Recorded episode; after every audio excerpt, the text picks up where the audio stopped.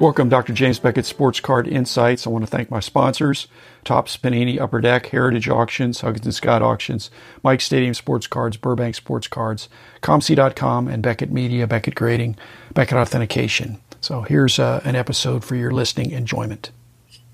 Okay, little light-hearted one here. Got a bounce back from Ben Bram about beating things to death and crazy ideas. He said, "How about Fanatics bringing back the good humor man, the ice cream truck in the neighborhoods would be the Fanatics truck, and they would sell popsicles and ice cream and cards and drive through the primary and middle school neighborhoods. There was a park behind my house when I was growing up, and every day there was an ice cream truck there. I don't know if it's still there. I have not been home since 2006, so I can't specify what's going on in the last 17 years. But there was an ice cream truck that would come during the summer days. That's a great idea. Also, it was interesting when I went to trade night at the Beast, there were maybe 15, 20 kids there. It was really fun to see how many kids, even if it's financially based or really good card based, you could tell they were really into the cards. Okay. So I have no problem with that. And Fanatics has enough contacts hey, there was good humor ice cream sticks with a player photo on them. Hmm. When you think about it, there's food trucks all over the place, but they don't really drive around like the ice cream guy and ring the bell or play the jingle that they played. They just go to where the people are and the people come up at lunch and all that stuff. Okay, so what's Kyle going to do if the food truck that's outside the Dallas Card Show starts surreptitiously selling boxes of cards? I will tell you that one of the two people that sell a food truck is actually a friend of Kyle's. Okay. the second one is one's actually a friend. I wouldn't be surprised then if Kyle is supplying that person. Kyle would then say, "I'll so supply." Kyle could be the supplier, and it could look like it's a under the table thing. Interesting. You want some French fries with that box of cards? that would be fun. Actually, we had that idea of kind of a rolling Beckett truck that could sell supplies and different things and magazines and take orders for, for BGS. And we'd park in the Walmart parking lot and let people come up. Now, we had to have a deal with Walmart, but we had some interest from Walmart as we were considering it. But that was toward the end of my regime. I think, especially during the pandemic, you really could have made that work yeah. because then it would have been outside. When you were with people outside, it was not perfectly safe, but a lot safer than being with people inside. So you'd have the truck. People were buying the cards. Oh, let's buy some supplies. Supplies were a hard thing during the pandemic. It would actually would have been a big moneymaker. we were thinking about a semi, but really the food truck kind of thing or the ice cream truck is more manageable. Okay, on the same line with Ben Bram, when I was talking about reducing the thickness of cards, how low could you go? He was acting like some of the many Kostakos brothers posters were paper thin. I don't think they were paper thin. I think they were poster thin. And that's really five point or something. It's not one point. One point is like Bible paper is that's one hundredth of an inch. So at one point, does a card become so thin it's no longer a card? It's like the newspaper cards that I have some of. They're not really considered cards because they're on newsprint. That's really thin and it degrades easily because it'll yellow or brown or something like that. But if you have 20 pound paper that is what you run through your copier, that's four points. And that's less than a poster, even a mini poster on that, wasn't there like the Dayton Bumblebuck cards from 1970? They're not cards; they were the newspaper series, like 150 players. Dayton Daily News. Dayton Daily News. Yeah. When I started the hobby in the 70s, those were almost considered. They were numbered, and they yeah. came out. And anyway, I got the Clemente. I didn't get the complete set, but there were people that had those. Yeah.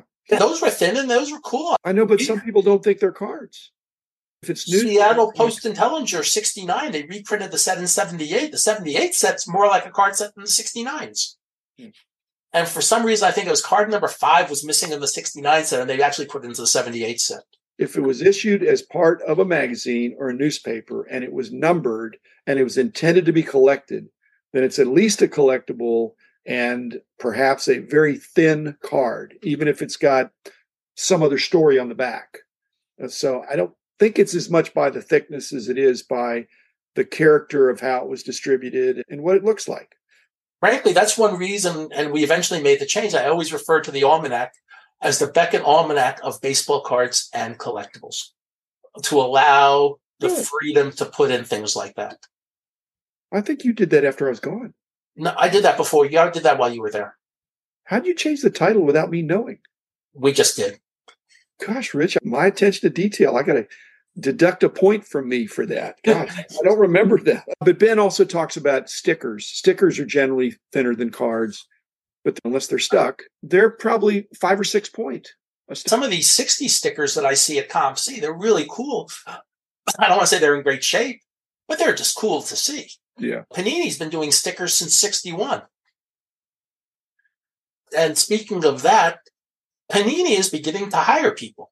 If I were 15 years younger and I was interested in doing that, I'd make sure I'd be sending Panini a resume to say, hey, I'm interested. I'd like to learn about this part of the hobby. It's a great way to get a foot into the door to learn. Panini's still going to be able to do a lot of cards. They may lose one license, but they're going to get more creative in some other things. I like to have one big happy extended family, and it's probably not that way anymore. But in my perfect world, people get along. And so I'm hopeful that this employee movement is going to provide opportunities for some fresh people to come in and be noticed and make a contribution and make the hobby bigger and better. I know Panini wants to make it bigger, and I know Fanatics wants to make it bigger, and I hope they can cooperate as much as they possibly can without having lawsuits generally only enrich the attorneys.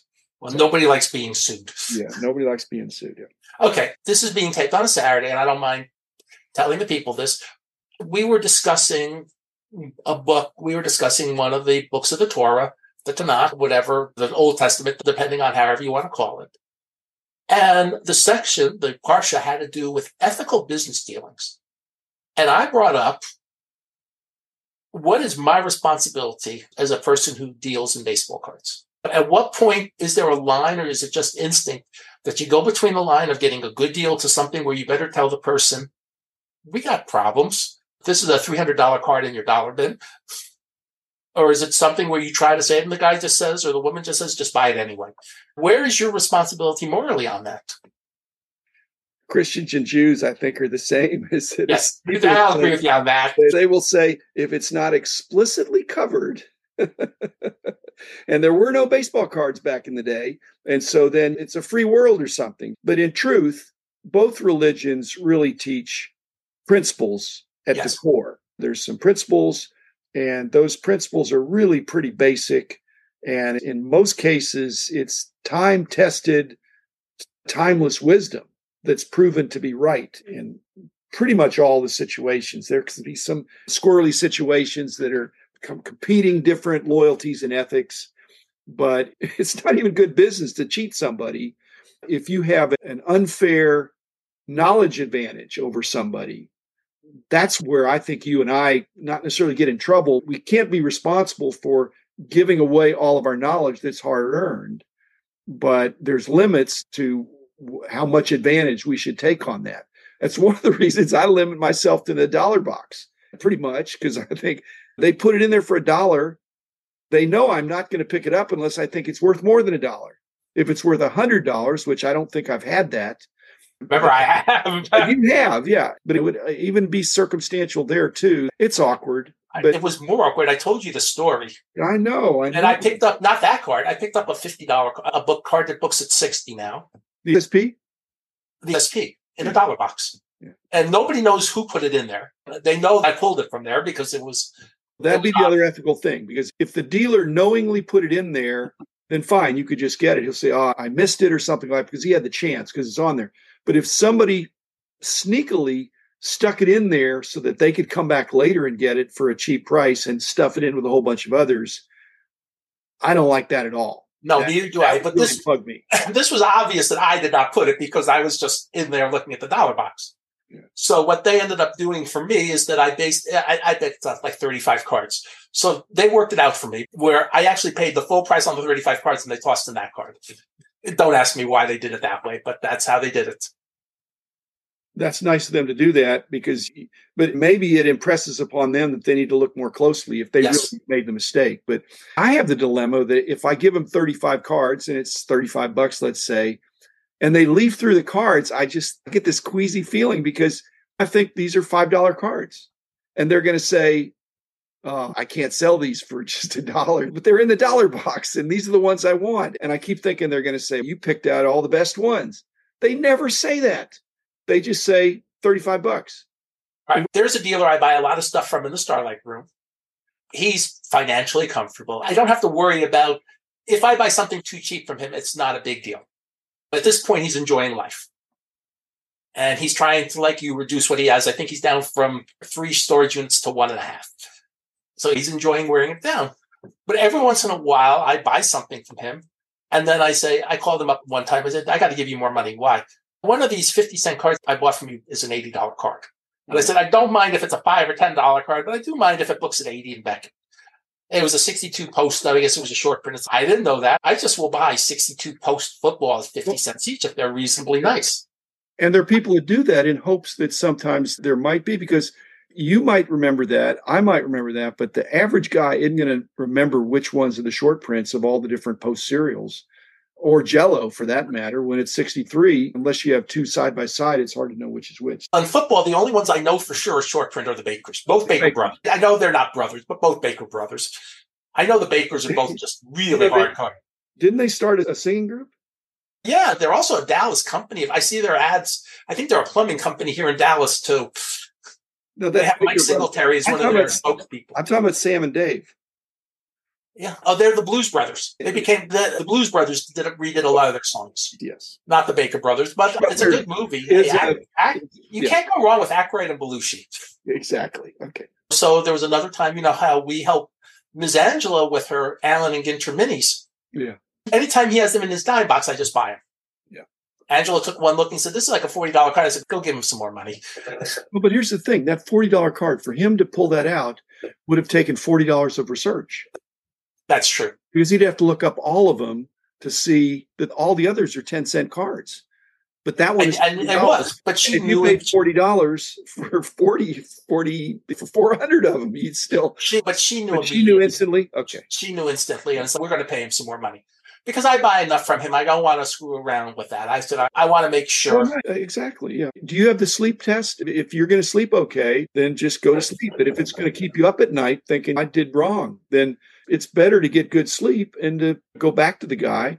But like I say, I have about a ten dollar limit. Unless it's more than ten dollars worth of a dollar box, I'm not gonna. I figure above that they probably made a mistake.